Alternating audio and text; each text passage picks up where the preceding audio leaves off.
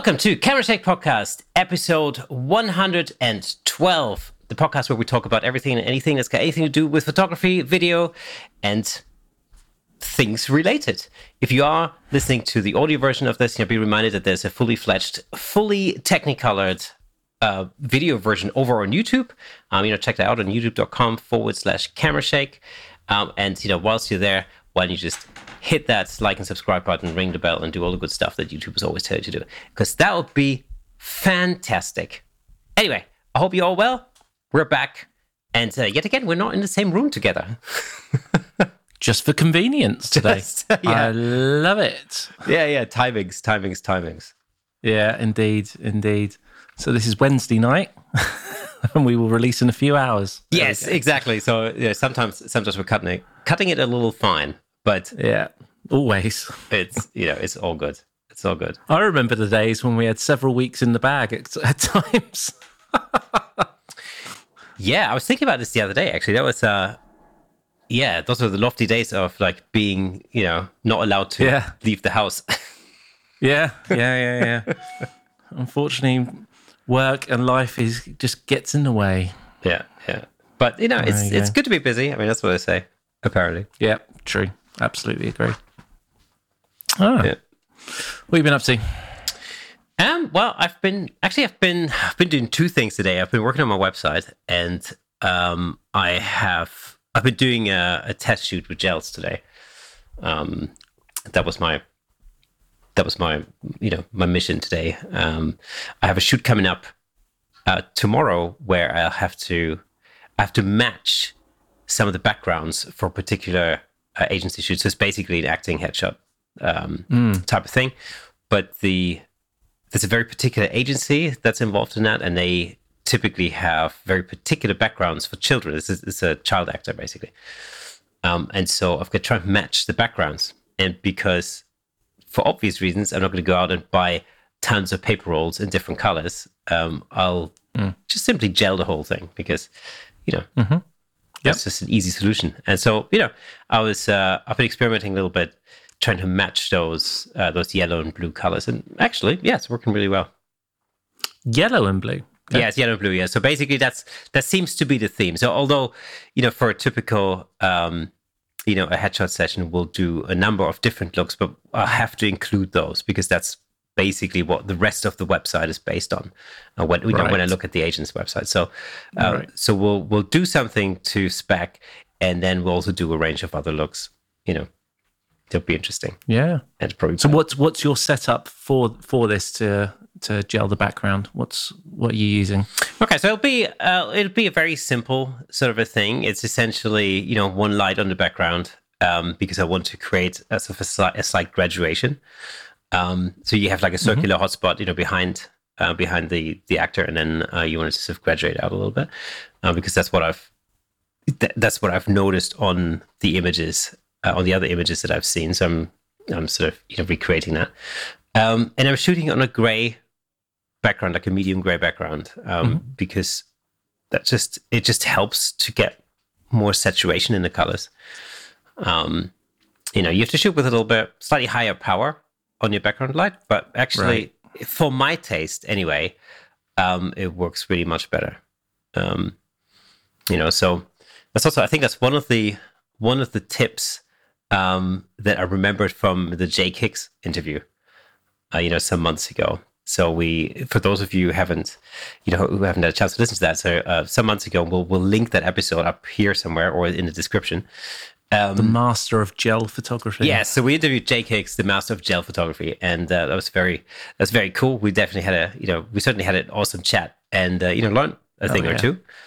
Um, and so yeah, so it's it's a very simple. You know what? I might even go back and re-listen to that one myself. Oh yeah, we're talking about gels. Yeah, absolutely, It's yeah. been ages since I've done anything with gels. Yeah, and in fact, I, I remember, like, especially during lockdown, you you did a lot more with gels than I did. Um, I did, I think I did one little test shoot or something. I, I messed around and tried a few things out, and Hmm.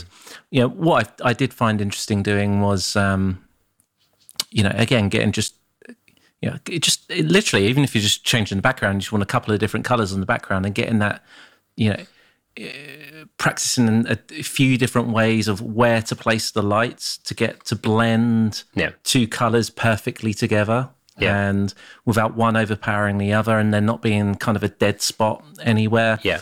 Um, and it, it's trickier than it sounds, but when you get it, you, you get it. And Yeah. There's so it does many. make a difference how high you have it versus. Yeah, absolutely. You know, there are so many different, um, so many different things to to pay attention to. In fact, I'll tell you Yeah. what. I'm just going to get up for one second. I'm just going to show you my model for the day. Is if this is a puppy, It's not a puppy. oh, it's not the guy with the hat. It's my friend. It is. it is him. So I mean, this is you know, this really is what I use um, a, a lot actually. Uh, sometimes I just use it to get focus. Um, you know. And to set my lights real quick, but yeah, for those of you who are So listening to the I heard I heard from your wife that you often put him in the middle of in between you in bed.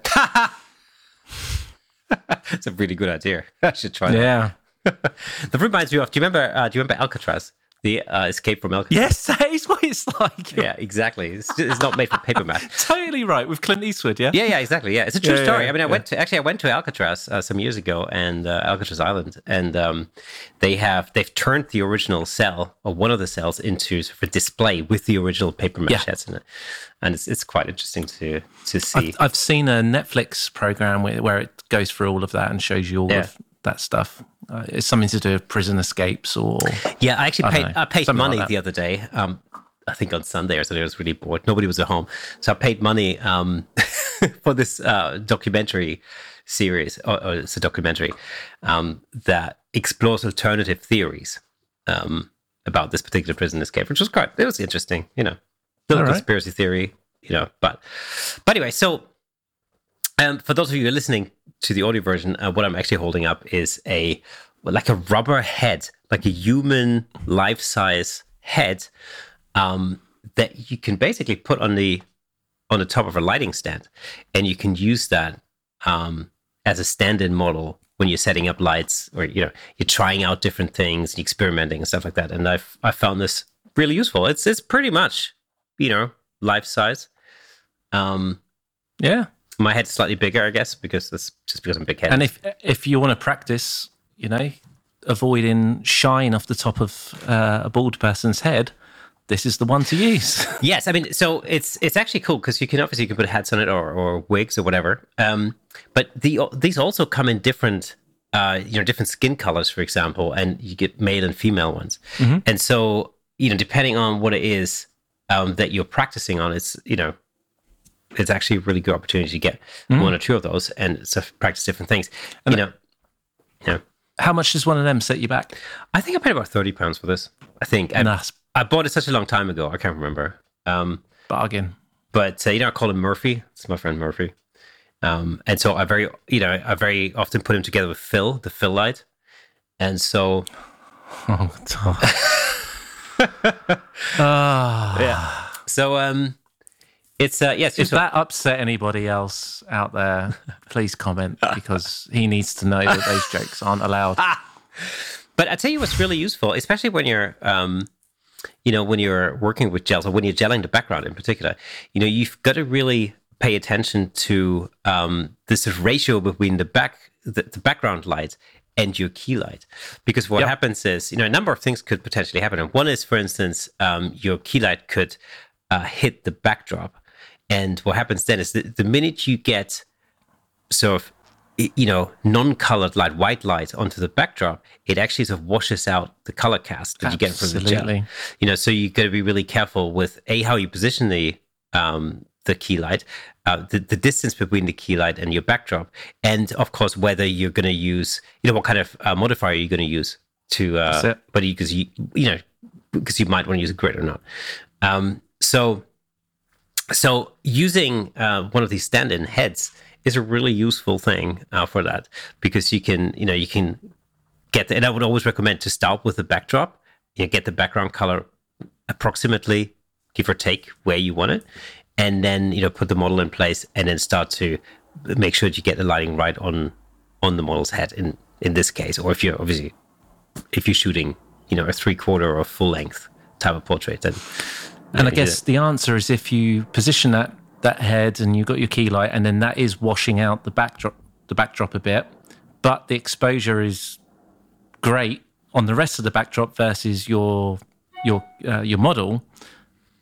Uh, I guess so. The answer then is to move your key and your model further uh, further away from the backdrop, right? Yes, correct. So you either angle you angle your key lights slightly differently, you know, if that's an option, mm-hmm. or use a grid, uh, which obviously sort of centers the beam um, and focuses the beam. And uh, usually, I mean, nine times out of ten, that's probably all it takes to just get the yeah. you know to tame the spread of the light mm. to the point where you're not actually getting any substantial spill onto the onto the backdrop. And it does have a different look, a grid versus no grid, right? Yeah, so you're gonna have to. I mean, as always with those sort of things, you know, if you're finding um, that it's limiting, um, you know, the, the way that the the light falls onto your subject, then of course you can always work with, you know, uh, with bouncing some light back in. Like you can work with reflectors. Mm-hmm. If you you know if you find if you find all of a sudden that your shadows are a little too too deep, you know, you want to kind of um,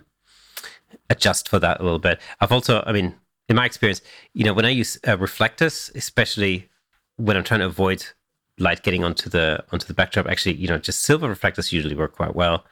Um, you know, or sometimes I switch it to white. It just depends on. It sort of depends on the subject's complexion, um, and it also depends on how much I want to fill in the shadows anyway. Um, you know, as as you know, my my studio space, my, my shooting space is really small, and the the walls are white. So half the time, I don't even need a reflector because the wall, the natural, you know, bounce that I get from the walls is actually more than enough. In fact, you know, often I have to tame that a little bit by flagging off. Yeah, yeah. Um, that a little bit, you know, and uh, and of course, with with any reflector, you can the closer you move to your subject, the more of a bounce you get. So you can kind of regulate that, just like you turn a light up and down. Mm-hmm. You know, you just change the, the distance, and often you know just a few inches actually make you know start to make quite a difference. Makes makes a huge difference, right? Yeah. Yeah. So, and again, you know, if you're practicing um, with that in a you know in your space where you're shooting, then you know just you're getting one of these model heads actually can work really quite well. Um, yeah. Yeah, they're slightly weird. Anybody who ever comes into the room and sees this, you know, on my shelf goes, "What the hell is that?" Why have you cut the head off your blow up doll? Exactly. um, but it's coming, yeah, it's coming pretty handy many times. And so, and yeah, the, the, second problem or the other problem that you get when you're gelling the backdrop uh, is it's basically backspill onto your model. Mm-hmm.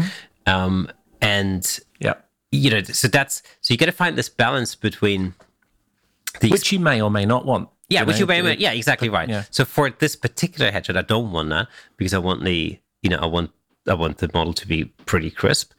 Um, and so you can experiment a little bit with the exposure on the backdrop. So normally, let's imagine, you know, if you're shooting on a white back, like a, let's say you shoot for like a perfectly white background. Um, this is typical sort of headshot scenario. Um, you basically, you know, you want to blow out the background with your background lights, light mm-hmm. or lights. And so you expose you know, you get to get the exposure just to the point where um, you're you're putting you're throwing enough light onto the, onto the background so that it blows out, but not so much so that that light reflects back onto the back of the head of your subject, and you then get all that fringing. You know, because then what happens yeah. is that light basically comes back and it starts to encroach on you know the subject's back of the head and the neck and the and the ears and exactly. possibly the cheek. So you got to be really careful. And that's one you know useful trick I I use to get into the ballpark. It's because when you know, and I've, I've heard many different uh, people use different methods. Like some people say, "Oh, they meet to the background, you know, to the same exposure as the key light, or blah blah." blah. Um, and then they kind of go on, and then I go one stop under, or half a stop under, or whatever. Um, but what I found really works really well is if you meter the back of the head. So you basically turn your, if you're using a light meters. So what I tend to do is I, you know, turn a light meter around, um, I point it towards the background and I hold it against the back of the head. And then if I get the same exposure on the back of the head as my key light, then I'm in a ballpark. And then what I tend to do, and that usually actually already looks pretty good, but what I tend to do is I might turn it down a third of a stop, sometimes half a stop, and then I'm usually there. I'm usually at a point where I'm pretty much blowing out the backdrop. It's pretty close to perfect white, um, and I'm not getting that weird fringing. You know, Yeah. on the on the especially on the hairline stuff like that. So it's it's just it's like fine control, and you know it's it's better to underexpose a tiny little bit so that your background is maybe not perfect. Well, it's pretty much white, but it's not perfect white because you can always go back in post and fix it. You know, it's just when you get all of that fringing, it basically literally blows out. It blows out the edges of the edges hair and the- everything. yeah. and that's really nothing you can do to fix that. I mean, that is basically damage done. So it, you're better off just underexposing your backdrop, your background just a little bit. Um, So you can, But this is why it's so important in those situations to set one light up at a time. And absolutely. you know, and with those p- particular type of situations, I would set my backdrop light first yeah, absolutely, yeah. until you know I'm, I, you know, your model's a perfect silhouette. uh, You know, is what you're, you know, y- Yeah. you, you're going for. Yeah, absolutely. Yeah. So you want to get as close to a perfect silhouette as you can. Um, sometimes, you know, depend. I mean, it depends on a number of different things. Um, but you know, you can have a tiny little bit of light spill. But broadly, sure. you know, broadly speaking, um, you know, you want to silhouette your subject and then you know build the the key light around that, um, and then put in the fill. You know, what I what I tend to do, um, more often than not, is that I use you know like a, a sort of a three light kind of setup, sort of a background light, the key light, of course, and then I have um, sort of a side light, almost like a hair light. But I like Yep. to uh, I like to create just a little bit of sheen along the you know along the back of the head and the the chin, um, and you know just use a strip box for that sort of standard procedure Yeah. um, and I use that on the basically on the opposite side of the key light.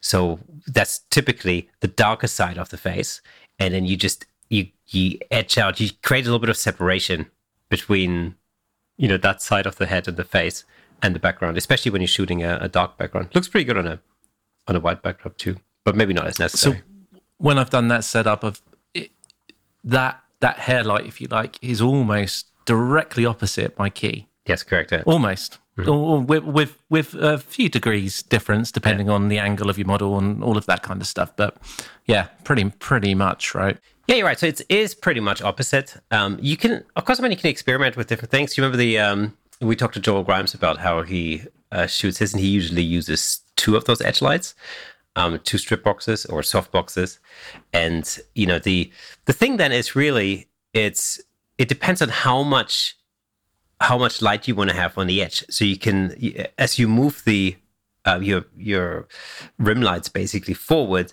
what happens is that light will in, it will sort of encroach your face, Yeah. the side of your face, and it will come closer to the to the towards the nose. And so you just you know you just want to basically creatively decide how much of that um, do you like. You know, what's your style? Do you want to have like a full on you know edge light there, or do you just want to do you just want to have a hint of it, or you know whatever the thing is? So It's, it's funny when I very first did that kind of setup, uh, and this goes for video too. You know, you're always using a, a Yeah. hair light in those situations. It always amazed me how little power you needed to get yeah, just, and you only ever want that little touch, and it can just take third of a stop, half a stop, too much, and it's it's just it is way too much. Yeah, the funny thing is. I think you know, whenever whenever I see anybody who's just starting to experiment with with that sort of lighting setup, um, the first I mean, the first shots are always way overblown. I mean, it's you know, you look at those, and you're like, oh, wow, okay, you, you didn't need an edge light that's like that massive. you know, you don't need to blow out that side of the face. Um, I think, yeah, it's just dialing that in. The trick with that is really just to dial it back. You know, Yeah. um, I think you're better off having nothing there than it being too much. yeah, absolutely. you know, I remember when I used to shoot this with um, with uh, speed lights. You know, I used to set that speed light, I think, to an eighth eighth power, and then I usually used to go down from that. So I, I remember like shooting at sixteenth power, thirty second, Mm-hmm. uh, so, you know, one over seven. Thir- well, I can't talk. One over thirty-two power. Um, so really, really not a lot. And that's, you know, we're talking a strip box that's probably, what is that? Three foot by one foot? Something like that. So, you know, this big. yeah, yeah, um, yeah. And then it just you know sometimes you know sometimes you get that, sometimes you don't. It just really depends on the subject. Um, you know, it just depends on the look, the hair color.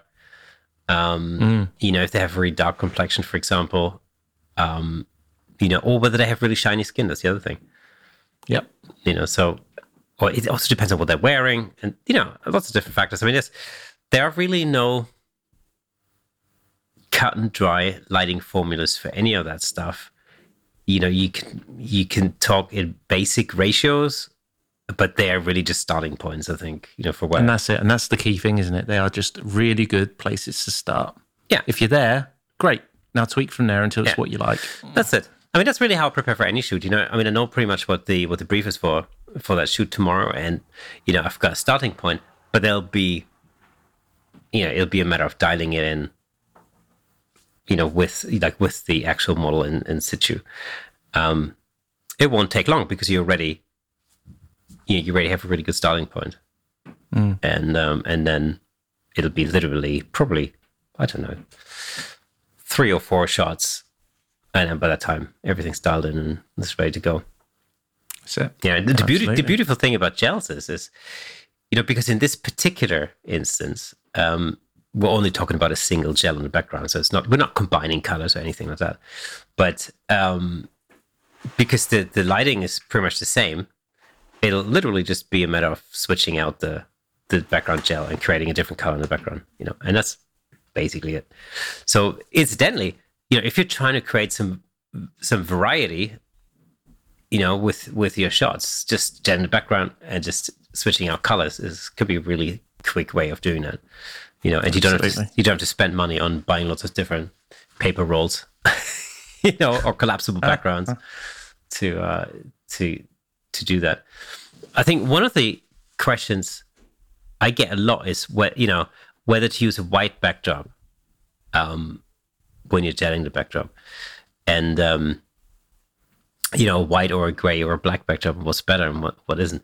Um, you know, I actually, I've gotten to really like the medium gray.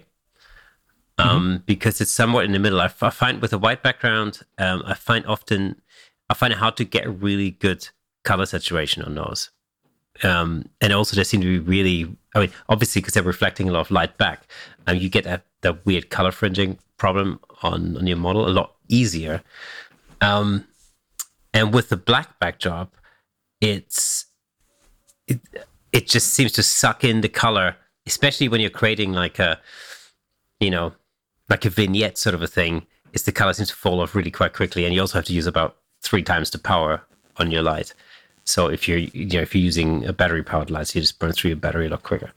Um, so so the medium gray for me is just sort of the right middle ground. This seems to work really well.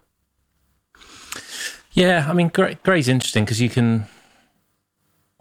Well, white's white's interesting as well. Actually, I mean, I, I guess it, it doesn't. In many respects, it doesn't matter because you, if you've got white, use white no, if you've got grey, use grey. You hmm. know, you don't need to go out and get anything new or or special, yeah. right? Just use what you've got because you can make them both look the same, right?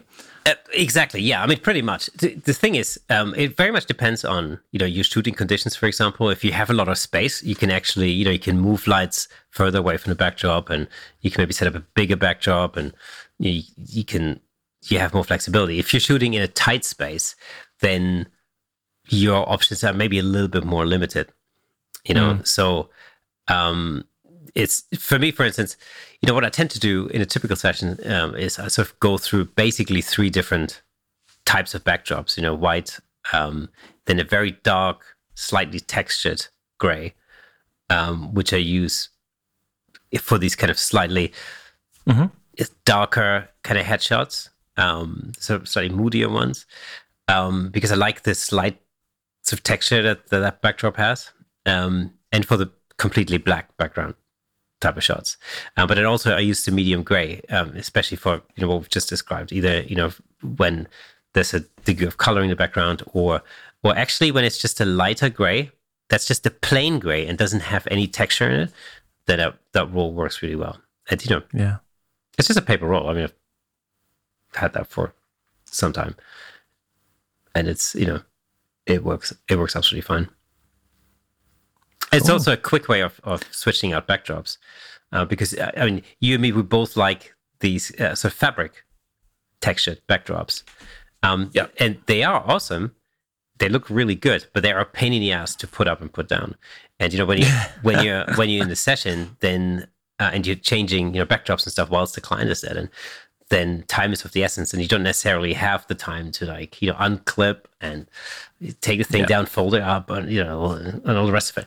So, so what I do is I have um, I have one fabric background or textured background set up, and then I just have a I just use paper rolls in front of it, and I just actually rather than putting them on the pole, I essentially have the the main roll of it on the floor, and I just pull pull the backdrop up and then clip it to the top, which basically means then you know it literally takes me ten seconds to take that backdrop down and put it, and then another 10, 20 seconds to put a new a new roll up, and it's literally that quick. well, that's it. That's Yeah. exactly what you want, isn't it? Yeah, You and know? and that way, like you say, it's one thing if you're at home doing something for yourself or with a friend, or you're not being paid to do it. Yeah, and uh, the other thing, of course, is I mean, this is this is like purely from a, I mean, I'd say from a sales perspective, because ultimately, you know, that's sort of uh, yeah, that kind of what that is what happens, you know, especially when you're, um, when you're doing professional headshots, for example, uh, with individuals, you know, where you're where you're basically selling on a, you where you're structuring your pricing on a per image type of system, which is I talked about this, uh, you know, two episodes ago. Um, I sort of went a little bit into like how you could, what different pricing models you could use, and so Yeah. the way I do it is basically, you know, I, I charge a session fee plus individual um, additional photos on top of that, and of course, the more ultimately the more photos I can sell in a way, um, the you know the more lucrative it is, and it- clients tend to, in my experience, they tend to sort of they tend to buy shots that are different. Um, and more often than not, they'll basically buy shots, you know, that are uh, instead of are different looks, you know, so white background, dark background, whatever. So um, rather than buying multiple shots from the same look, you know, Yeah. so if you basically, if you can, if you've got the time or you're quick and you can rattle through five different looks, you've got a much higher chance of actually selling more photos at the end of it. And it Good makes advice. yeah exactly it makes you know it makes a difference so um so from that point of view it's well worth thinking about looks um you know, how you can create them really quickly without having to change too many things. And um and also how you can make use of you know the space that you've got. So in my case as you know you know my shooting space like i said is very small. It's sort of kind of square more or less Mhm. you know Yeah. with a with a high ceiling. But i have a i have the advantage that i can you know i, I can have a backdrop uh, set up but then also have a perfectly white wall right next to it. So all i have to do literally is you know wheel my key light over get the client to stand against the wall. And then what i do is i shoot sort of three quarter shots uh, with them leaning against that wall. Of course i could they wouldn't be able to lean against um, you know, a white paper backdrop, for example. But you can get again sort of a different look, and it's not, you know, a close headshot, but it's sort of more of a three quarter shot, and be- so it's different enough so that people go, oh yeah, I'll I'll get one of those as well. So, you know, so it's if you could basically plan it so that you've got a sequence of things, uh, you know, you could sequence of those looks worked out so that um, it does, you know, you, you just use minimal time to change from one look to another, then you just have a better chance of of making more money at the end of it. you know, Which, you know, which is that, ta- that takes yeah a bit of time and a bit of ex- experience doing it, right? And seeing what works best for your setup and your Absolutely. style and the type of shots that you're taking, right? Yeah, absolutely. And I think, you know, that's that's really true for I mean really whatever genre of, of photography you're in. I think, you know, if you're um you know, if you're selling prints, for instance, on your website, if you're a landscape photographer or something, then you probably stand a better chance if you have a greater variety of shots, you know, um, on your site because people might go and they might they might like a landscape uh, image, you know, like a nature type of image, and then the next thing they go, oh, and that's a really cool city shot, so maybe you know I'll get one of those because they're different enough. If you're just I think if you're shooting, I don't know, you know, sunrise shots at the beach, and you've got twenty of those very similar looking shots um, on your on your website or on your page, there's really no reason for somebody to buy multiple shots. They're just not different enough. I think. Yeah. You know, and so you can kind of you can take that that idea and um, and I, I guess apply that to to anything. Um, you know, that's just. But again, you know, that's that's just how I do it. Other people do uh, follow different uh, different ideas. You know, the idea of uh, having packages and stuff. And I talked about this as well um, a couple of weeks ago. I just find, you know, for me personally, it's it's just very limiting, and it just puts a it puts a limit on uh, what that session could potentially be worth. Yeah, yeah. You know, because I think not only in your mind but also in the client's mind, that's it. You know, I'm, mm-hmm. I'm paying, let's mm-hmm. say for argument's sake, 350 pounds for this particular package that comes with three images. Let's say just for argument's sake, then they're not really going to be that inclined to buy a fourth shot. I mean, you know, in their mind, they're going to go like, oh, well, but that package already, you know, it comes with three, then I'm going to have to pay extra for fourth one. So I'll just be happy with three. Whilst if you're, if you're creating a situation where, you know, where they're buying extra shots anyway, because it is a session fee plus individual photo, um, you know, uh, fee on top of that, then I think mentally they're more prepared to actually, you know, buy additional shots, especially especially like I said, you know, if they're different enough and they really look different, um, so that it makes sense because they just view them as, as different images. Mm, and mm. you know, part of it in the selection process, you know, that's part of it as well because you sort of you whittle it down to the hero shot for each look.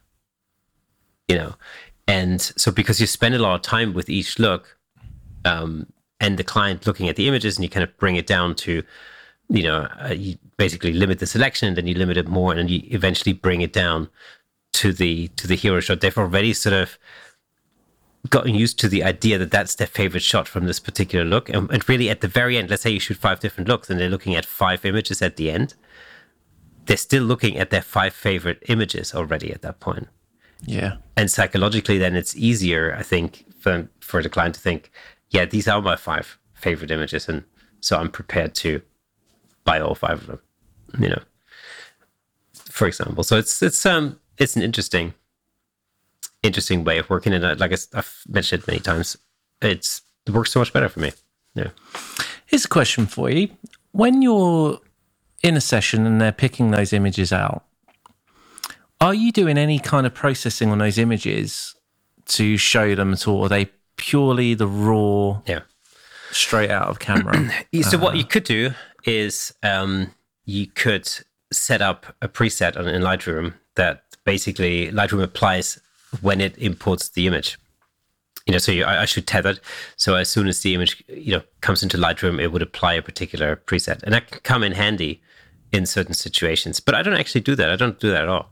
Um, mm. They're really shot. What I do is I sort of um, um, I shoot wider because then it gives me cropping options because that's how I deliver images. I, I, deliver them in a number of different crops, and I don't charge extra for that. That's actually, again, this is sort of a thing where they, from a client's perspective, they kind of think, oh, I'm already getting a really good deal because I don't have to pay for these extra versions, and so they're more inclined to actually, you know, uh, maybe fork out some more cash on additional mm. images. Um, so, as an example, for instance, I do, you know, what's called sort of a New York headshot crop, which is um, which is like a, a vertical, you know, type of shot, um, but then also crop it in a traditional uh, headshot crop, um, which is uh, sorry a horizontal thing, and then you basically you know your vertical is, is like your your traditional eight by ten standard yep. standard thing. Um, so they you know they get two different, almost like two different looks for the price of one, at least in their mind. Of course, it only takes me about ten seconds to change that. Yeah, you know. Yeah um, and to re-export it. So, for, you know, that's an easy thing. That's an easy thing for me to to do to add value to what they're getting. And then when, if mm. I think that an image lends itself to a black and white conversion, um, then I'll include that as well. Because again, it doesn't it doesn't take me very long to do that. Um, yeah, and yeah.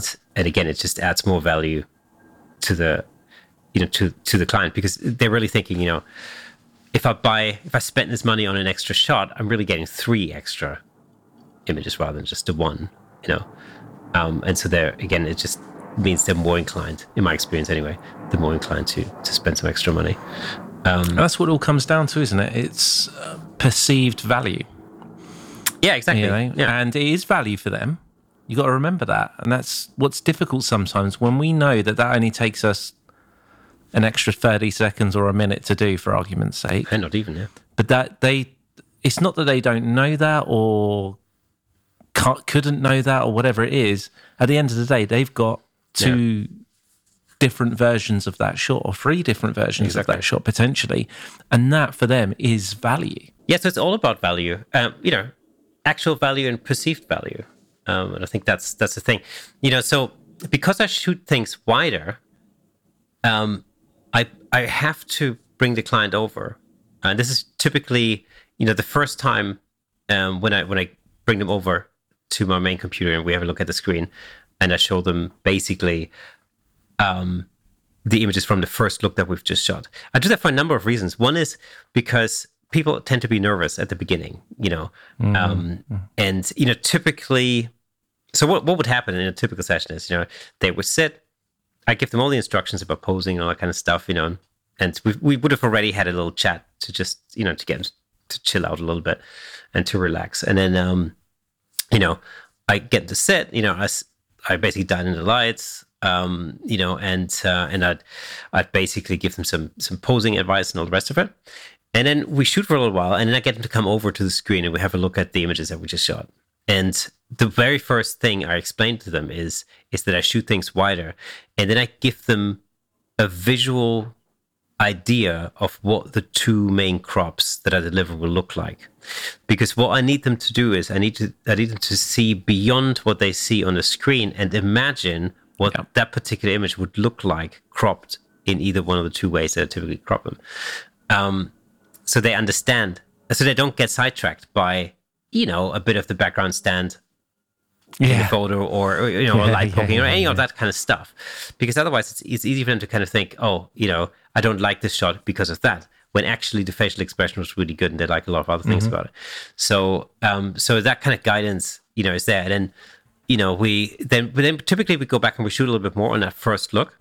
Um, and what tends to happen is is that's when things fall into place because they've now actually had an example of seeing themselves in what to them will look much closer to the final shot you know and so they also then uh, start to you know start to understand what the directions do like for instance very often um if i you know if i instruct somebody to tilt the head or to move the chin up or down or whatever um, or to turn slightly or you know they'll do it but it, they don't really have a lot of feedback and I don't really understand what that does. So when I say tilt the head, I might actually tilt it way too much. But once they've seen some of the images, they start to understand, you know, what that translates into. And actually, what you'll find, especially once you then move on to the second and the third look and so on, I don't really have to direct very much at all. They're really, you know, getting the hang of it at that point. Um, and and so it just you know takes a little while to get somebody into that frame of mind, which is why I, I always get obviously i get better results if i can spend some time with the client and that's why yeah. I, I, like this yeah. i you know this idea of um, of not charging by time where you basically say you get an hour and it costs you that much and you get this for it because the minute you say that like okay so my medium package is an hour and you get three shots um you know with it or whatever then you're um, you're immediately under pressure because you now know that you're on you're on the clock you know and you know you're losing money the minute you go beyond, you know, past the hour. And also the pressure is that all of a sudden you have to deliver because you have to create three images that are actually good and that they like. You know? And if you just take all of that, so basically that means you're under pressure when you're shooting. Um, and if you take all of that away and you basically say, no, well, we have a session fee. We don't really put time limit on it. Um, and and then, you know, we shoot as much as we want and then there are you know you actually buy the photos on top of that afterwards you don't have any pressure because you can just go through it you can you can spend a little bit more time relaxing the person you get much better results and the minute you start to get much better results of course your client's much more likely to to buy extra photos. and you know, and like I've said many times in the past, it's just it really is a method that works really well for me anyway. Other people might disagree. other, That's the, the other way feels so old school in a, a way of thinking about pricing and how to run sessions like that. And that what what I think happens is, you know, you charge for that hour and you know you get your shot, and the client may well be quite actually quite happy with that shot, whatever comes out, but. Had they done it in the way that you're currently doing it, they could have got an even better shot out of it. Something that they are super proud of. Oh, and also- they would, yeah and also it's you know it's also a thing f- for for yourself really i mean you know um it, as you know not not every shot you or not everything you create is necessarily portfolio material you know but you're getting a much better chance of actually creating something we think like yeah that's Yeah. that's definitely a portfolio shot that's definitely going to make it on my website or something you know and um and that's all that's good news because it just means that you know your portfolio improves and you know what people see improves and you know if, if the quality of what you do improves then you can charge more for it i mean it's ultimately when you look at it from that perspective you know it, all That's it. makes, it makes perfect sense um yeah i mean it's you know we've, we've talked a lot about about charging different pricing models or whatever yeah, true, um true. you know it's it's it's an important thing from a commercial perspective But it's important important. Yeah, Yeah, but you know, again, creatively, um, you know, this is how we started this whole conversation. Is how you know how do you create as much variation as possible uh, in a short amount of time with least effort? You know, gelling your background is definitely one way one way to do that. yeah. That's it. That's it. Um, oh, we yeah. There, stop at gels because we've we, we, we could talk about gels all night. In fact, that's a good example. If you want an example, if you if, if, you're watching this on YouTube and you want a good example for a gel background, just have to look behind Nick because uh, you know clearly Yeah. that's a blue gel at work right there. And No, no, no, no, no. That's the color of that blind. That's what's. Oh, that's, it's always that absolutely, yeah. color. funny enough, that kind of changes when I'm in the room because all of a sudden it goes pink. We get pink and blue then. Yeah, double I might colour. mix it up and be pink. Yeah. My setup's actually a little bit different today Is it? for being remote. Normally, I just do our exact regular setup Yeah. that we'd always do, but today um, I'm actually sat in the middle of the table rather than off to the side. So I'm in the center of the approximately center of the room, whereas normally I'd be no, not yep, off that way. Yeah. um, just for fun. Thought I'd mix it up. And I've not got the Aputure light out or the big dome out. I'm just using a little LED panel today Oh, really? Okay. because I was a bit rushed for time and that was handy and convenient. And I just set that up. Thought that'll do. Right. Okay. That'll do. Cool. So hopefully, well, we'll see. it's all right. Yeah. I mean, it looks. like, I mean, from from what I can see, uh, see from what I can see over Zoom, it doesn't. I wouldn't have been able to tell the difference. I mean, probably if No, you if you if you look at it side by side, you probably can. But it's not as I'm looking in the LCD of the camera, and it, it I mean, it's always it's difficult to tell because that's small and far away.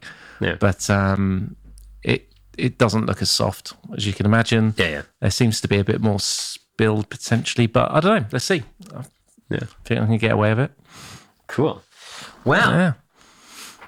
There's been some interesting interesting developments in the uh, in the in the land of photography news. Well, actually, no, I mean, interesting. But there's some yeah, there's some interesting stuff um, that's that's happened over the last week or so.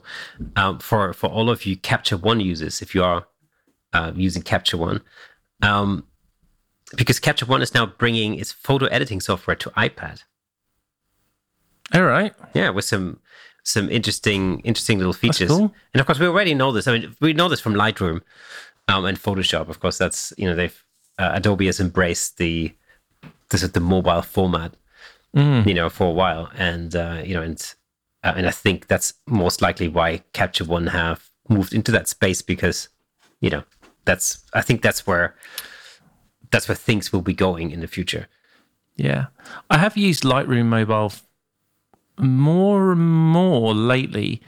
Um, and the reason being is that, you know, if I'm out and about, just, you know, we're visiting somewhere or we're you know going to whatever, Hmm. I just want to do. You know, take a few shots on my phone, and I'm just editing those phone shots, but I do it in the Lightroom app instead. Yeah. Uh, it's it's quite functional.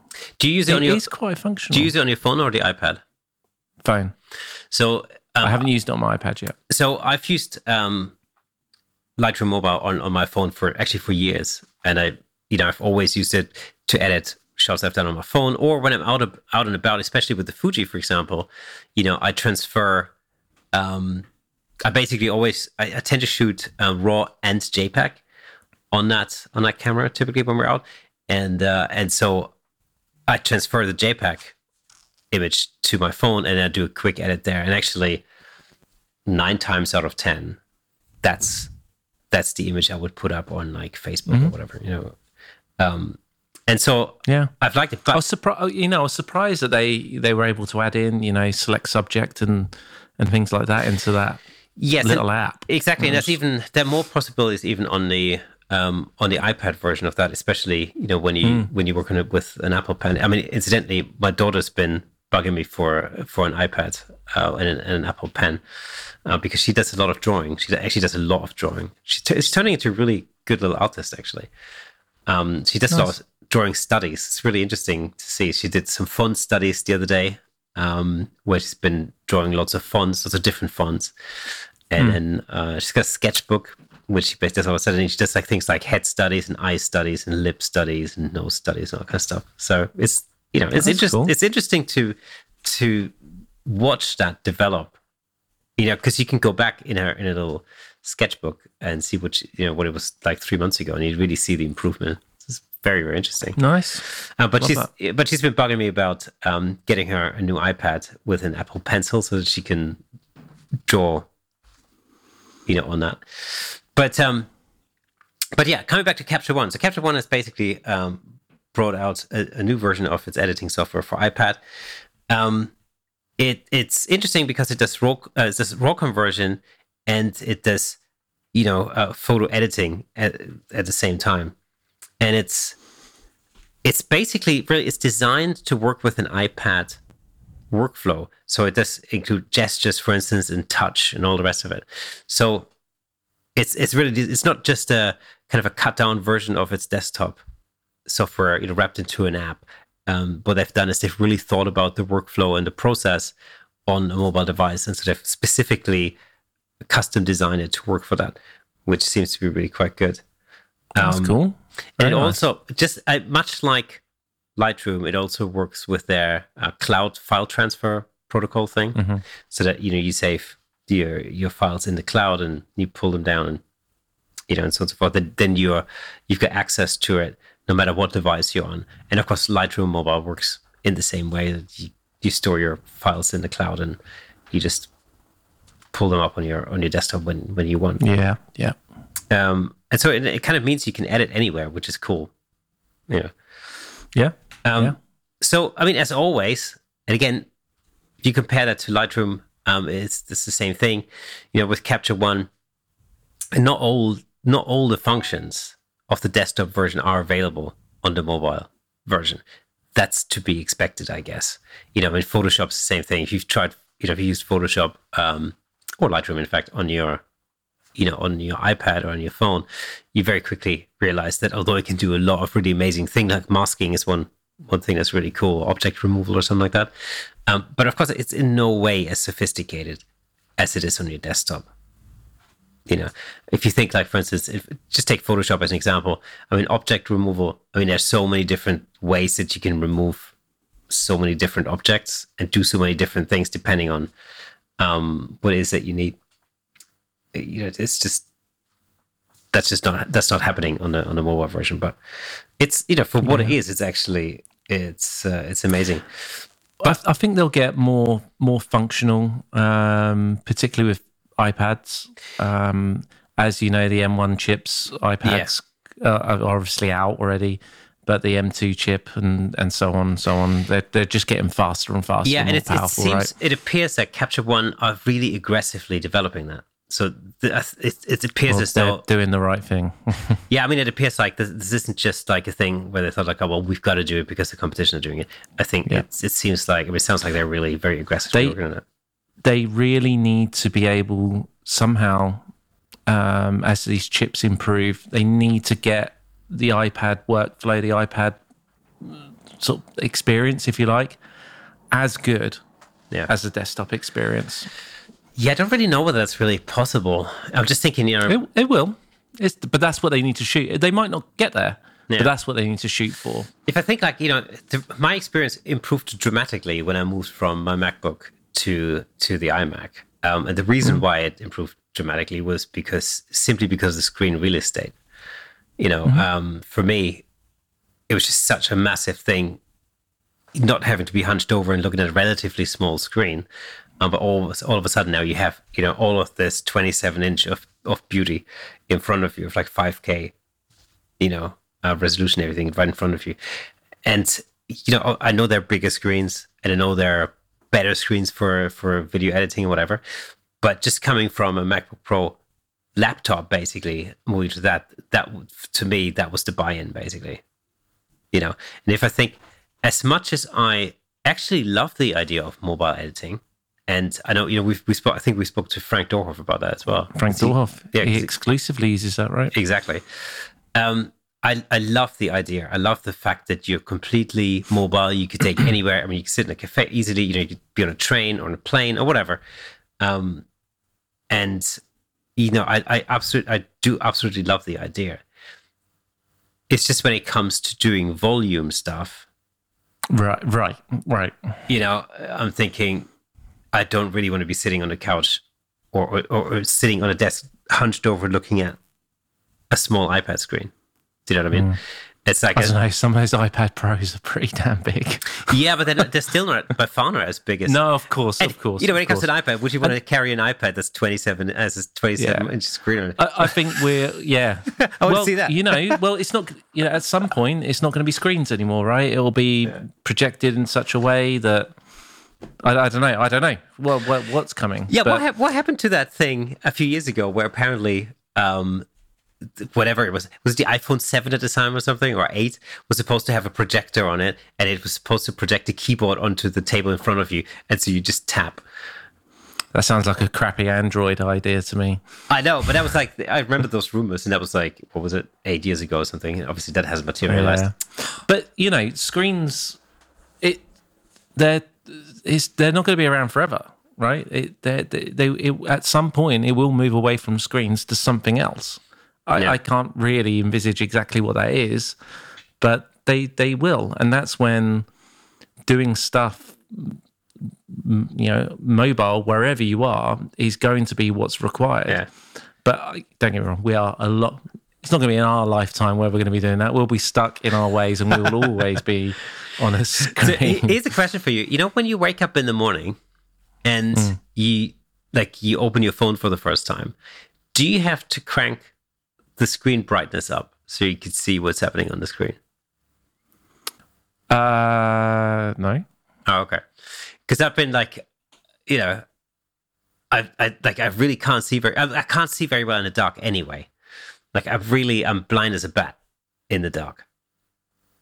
You know, so um, you know that's that's always a problem for me. But I, I really like when I wake up first thing in the morning and I look at my phone, I need to really crank the brightness up quite a mm. bit so that uh, I get more. That being contrast. said, I, I actually try not to, other than stopping my alarm, I try not to look at my phone first thing in the morning anyway, if I can help it, right? um, unless I need need to. You know, not while I'm waking up until I'm out of bed and Yeah. you know I'm getting up. I try not to, um, because I I don't want my. It's, it's weird. It's so- an odd psychological thing that I I don't want my the first thing that I do in the day is to to be on my phone doing something. You know, I want to be getting up and see the cats and the dog and make myself a coffee or whatever it might be, and then I'll I'll pick up my phone. But I, I used to be that idealistic, but you know, I've given up on it. yeah, yeah, yeah. I mean, talking about s- screens, I I did start to look at the the latest Apple screen that they released, whatever it's called. What's it called? Studio Display, maybe. Yeah. Yeah, whatever it is. That and I'm, I'm you know, I started seeing some negative things about it, and then you got to pay an extra couple hundred quid or whatever it is to actually have a stand that moves up and down, and that Apple, you know full well that's absolutely disgusting. um, but as well made as it is, and as cool as it looks, and as you know, it's the typical kind of you know, brushed aluminium or whatever it is that they use. Very, very nice. And then I was looking at a couple other screens, and I just got to the point where I just got so overwhelmed with I have no idea. It's so much money that I couldn't justify it. And I thought, you know what, I've got to stop looking. I need to stop researching these screens now. Just And I did, You end up spending, stopped. Yeah, because you end up spending too much money otherwise. Yeah, because I'm fine with what I've got, and it's actually great the, the screen that I've got. Um, Like like my external screen, not my MacBook one. Uh, but the MacBook screen's actually fantastic too. It's very very good. Uh, well, I mean, the thing is, you know, there's always going to be somebody who's like, oh, but the, you know, the iMac screens, it's not got back color and this and that and blah, blah, blah. And blah, blah. Uh, It's, you know, I love it. It's perfect. It's perfect for what I do. Um, Yeah, And uh, actually, I mean, nobody's nobody's ever complained about my colors. In fact, quite quite the contrary. so I think it's working out well. You know. and that's it. That's it. Until it's a problem. Yeah, I think you know what. What's much more of an issue is is actually when your eyes get tired, um, and often that's because of bad posture. For example, you know, that, I say this all the time. It, you know, it, it makes a massive difference on how you sit, um, you know, how you look at your screen, um, what your Yeah. posture is like. Uh, it's going to make more of a difference to your color accuracy as to whether, like, you know, your screen has a few more nits or less you know, I mean, ultimately, because when once your eyes get tired, you know, I mean, it's the same in like in sound engineering. You know, once you know, once you once your ears are shot, when you can't really mix anything, once you can't hear any higher frequencies anymore, No, it's No, absolutely, absolutely. know.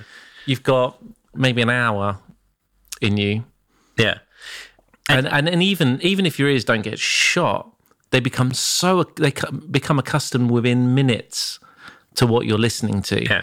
that you no longer know whether Yeah. that bass guitar's too loud or not, yeah, or exactly. Well, too loud. yeah, exactly. You don't know. exactly. You honestly, you have no idea, which is why you constantly need to reference Yeah. And and- understand Yeah, and in- keep things as consistent as possible. Exactly. Or in the mid range, you know, you like you just stop hearing certain things. You're like, I don't know, like it's certain like string noises on the guitar, for example. You know, and then you come back the next day and you go like, why is this poking out of the mix so much? Mm-hmm. What the I mean, hell is horrible. that? Yeah, exactly. I, I Yeah. didn't hear that, and nothing's changed. Nothing's changed at all. You Yeah. know, I just couldn't hear it the day But see, things like that are the reason why I have a pair of NS10s in there as well, and a Cube too, which they all focus on mid range and they highlight any issues, and, they, and that's why I switch between them regularly Yeah. for my main speakers because it's they sound different yeah. and things. It's a sudden, it's a shock to the ears, and it goes ah right, okay, what's good? Because if it then if it actually still feels good across all of them like that, you're onto a winner. yeah, yeah, exactly. That's it. That's why in the old days you used to uh, do a mix, you know, run a mix on a tape, get in the car, listen Yeah. to it on a car Stick in the speakers. car. I still, I will still not send anything out to anybody unless I've listened to it in my car. Yeah, It doesn't go. I refuse yeah, because if it works in my car and it works across those speakers like that, and it works playing out the speaker on my iPhone, yeah. That's the other thing. that's it. I'm I'm Yeah. happy. Oh, and I still have my wired pair of Sennheiser like earbuds Right. Because they have this tendency to bring out sibilance. Oh, right. Yeah, in a really strong way if it's there. yeah. So I know if I listen to that and I'm hearing sibilance, I know I need to do something about Yeah. it. And you know, in, in photography terms, I used to do it when, when I used to edit on my MacBook Pro. I used to do this all the time. I used to basically edit something, then I used to airdrop it onto my phone, and then look at it on, Yeah, yeah. on my uh, on totally. my iPhone screen. And usually, what would happen is it would usually be too warm, which of course immediately tells you that you know your screens are not calibrated. Um, and that's eh, you know then eh, at some point I really got into calibrating my, my main editing screen, and Yeah. since since I've done that, obviously, you know, you now you send your image over to to the iPhone, you look at it, and they look pretty much identical. Mm-hmm. You know, and then of course, then you know that's you know that's yeah. that's better. But I used to basically do an edit so it looked good on my on my MacBook screen, and then send it to my iPhone. It'd be too warm, and then I'd literally go back to the edit and just change the color temperature just a tiny little bit. Yeah, and just cool it down yeah. ever so slightly. Yeah, and of course, a stupid stupid way of working. but, but, you know, I, I, calibrate my screens as as well as you know, and hmm. I do my sort of external screen in Uh, the same you know i have certain lamps that i always have on in that room. I make sure they're always turned on. Yeah. I make sure my blind is set in the way that i know i always have it every time yeah. i calibrate and redo it yeah. that way. And my macbook screen doesn't get done in that room. It gets yeah. done in my living room. On your, on your couch. on my on my sofa because funny enough that's very sad that is primarily where it will get used if i'm doing something that's relevant. Yeah because I'm just doing it on my laptop because yeah. and that's where it's going to be. So it gets done there because it's as accurate as it's going to be. Yeah. Because I don't do anything on my MacBook screen in another room because yeah. I have the external screen. Yeah, I mean, but we should do we should do an episode about screen calibration. That'd be probably quite mm. interesting. You know? It's actually we both use different software as well, don't we, for it? Yeah. Oh, you you use uh, the Spyder stuff, don't you? Yeah, it's the Spyder Elite. Yeah. Yeah. Which is and I use uh, X-Rite Oh yeah, okay. or they got bought out, didn't they, by whatever they're called? I can't remember what they're called now. Yeah. But, um, whoever they got back because I used their color checker, yeah, as well, and it just kind of for it just made sense. Oh yeah, it makes sense. Yeah, of course. Yeah. Yeah, and you use Spyder color checker, don't you? Yeah, I do. Yeah, exactly. Yeah, there you go. There we go. yeah, I mean that's you know that is of course when you're calibrating your screen, it sort of makes sense. Um, well, not only okay, so not when you're calibrating your screen per se, but uh, when you're then matching the color in your shots, um, then of yeah. course it makes sense to have it calibrated by you know the same system sort of thing. Because and I'm telling you all right now, if you do video and you don't have one of these, this is an X-Rite Video Passport. You can get the larger version as well, which mm. I would get, but it's super expensive, and this does just fine. But this is just gold. yeah. You just put this in every shot that you take. It's not always practical to do that. Yeah. If you're on the move and you're on the fly, absolutely. But if you do this, your white balance and your colors will be great. Yeah. They will. If you use multiple cameras, they will. They're not going to perfectly match because they're if they're different cameras, but they will get very very close. And little little tip because for some reason not everybody does this, and this goes for setting your white balance, which this has another side to it too, which has your great white balance card. Yeah. Is don't bring it to your camera like that. Bring your camera to where it is you're shooting. so if this is where your person is, this needs to stay here. If that's too yeah. small in your screen, zoom in or move your camera to it, not blocking your key light. Yeah. And use that then. Same for the color side. Because guess what? In front of the camera here, guess what the light is? Very, very different. so, th- just little tip because I've I've seen it done, and that's not the way you should do it. Yeah, you keep that where your subject is, whatever it is you're filming, and you move your camera to it. Anyway, I want to. I want to make a gallery of uh, of all the headshots that I've done where where I get clients to basically hold the color checker up. You just got holding the color. Yeah. yeah. so you have a whole gallery of just people holding this color checker thing up. there we go. But that's why I do a custom color um, every time. Every time I shoot somebody, because there's so many different different aspects that mm-hmm. um, come into it. You know, the color of the skin, the color of the clothing. You know, may have changed the light position a little bit, or used a different modifier, or whatever it is. Um, you know, it's it makes sense to do all effects, and it takes absolutely zero time as well. That's the other thing. You know, it's literally just hold this, hold this against your face, click. You know, flip it around for the great card, click, done, done, done. Right? It, you just do that. I do that for every look. Um, they get used to it as well because obviously it turns into a bit of a routine. Yeah. Super simple. And you know what? It makes your client, if they don't do it all the time, it makes them feel like they're in a little in a pro experience, which they are, right? You know, because it, it yeah. you know, it's, and it's it sounds silly, but you think about someone who hasn't done that before and they're coming in and they're you know a bit nervous and but they get to do, you know hold up a color chart it, and it sounds ridiculous but it makes them feel part of it and it yeah. makes them feel like it's oh wow, this is and you know, yeah. the thing is, like, of course, you always get the question, "Oh, what's that for?" And then you explain it to them, and immediately you think, yeah. like, "Oh, okay, well, you know, the person who's photographing me obviously knows what they're doing because, you know, nine times out of ten, all of that technical blurb just goes straight over the head. But it basically Absolutely. means that they immediately yeah. think, like, okay, you must be an expert because you know about color weirdness. That's it. you know, so that's it. And it works. So, and all of that really helps to uh, get somebody to sort of lose their nerves and calm, calm down a little bit. Yeah, yeah. You know. Um, so, so yeah.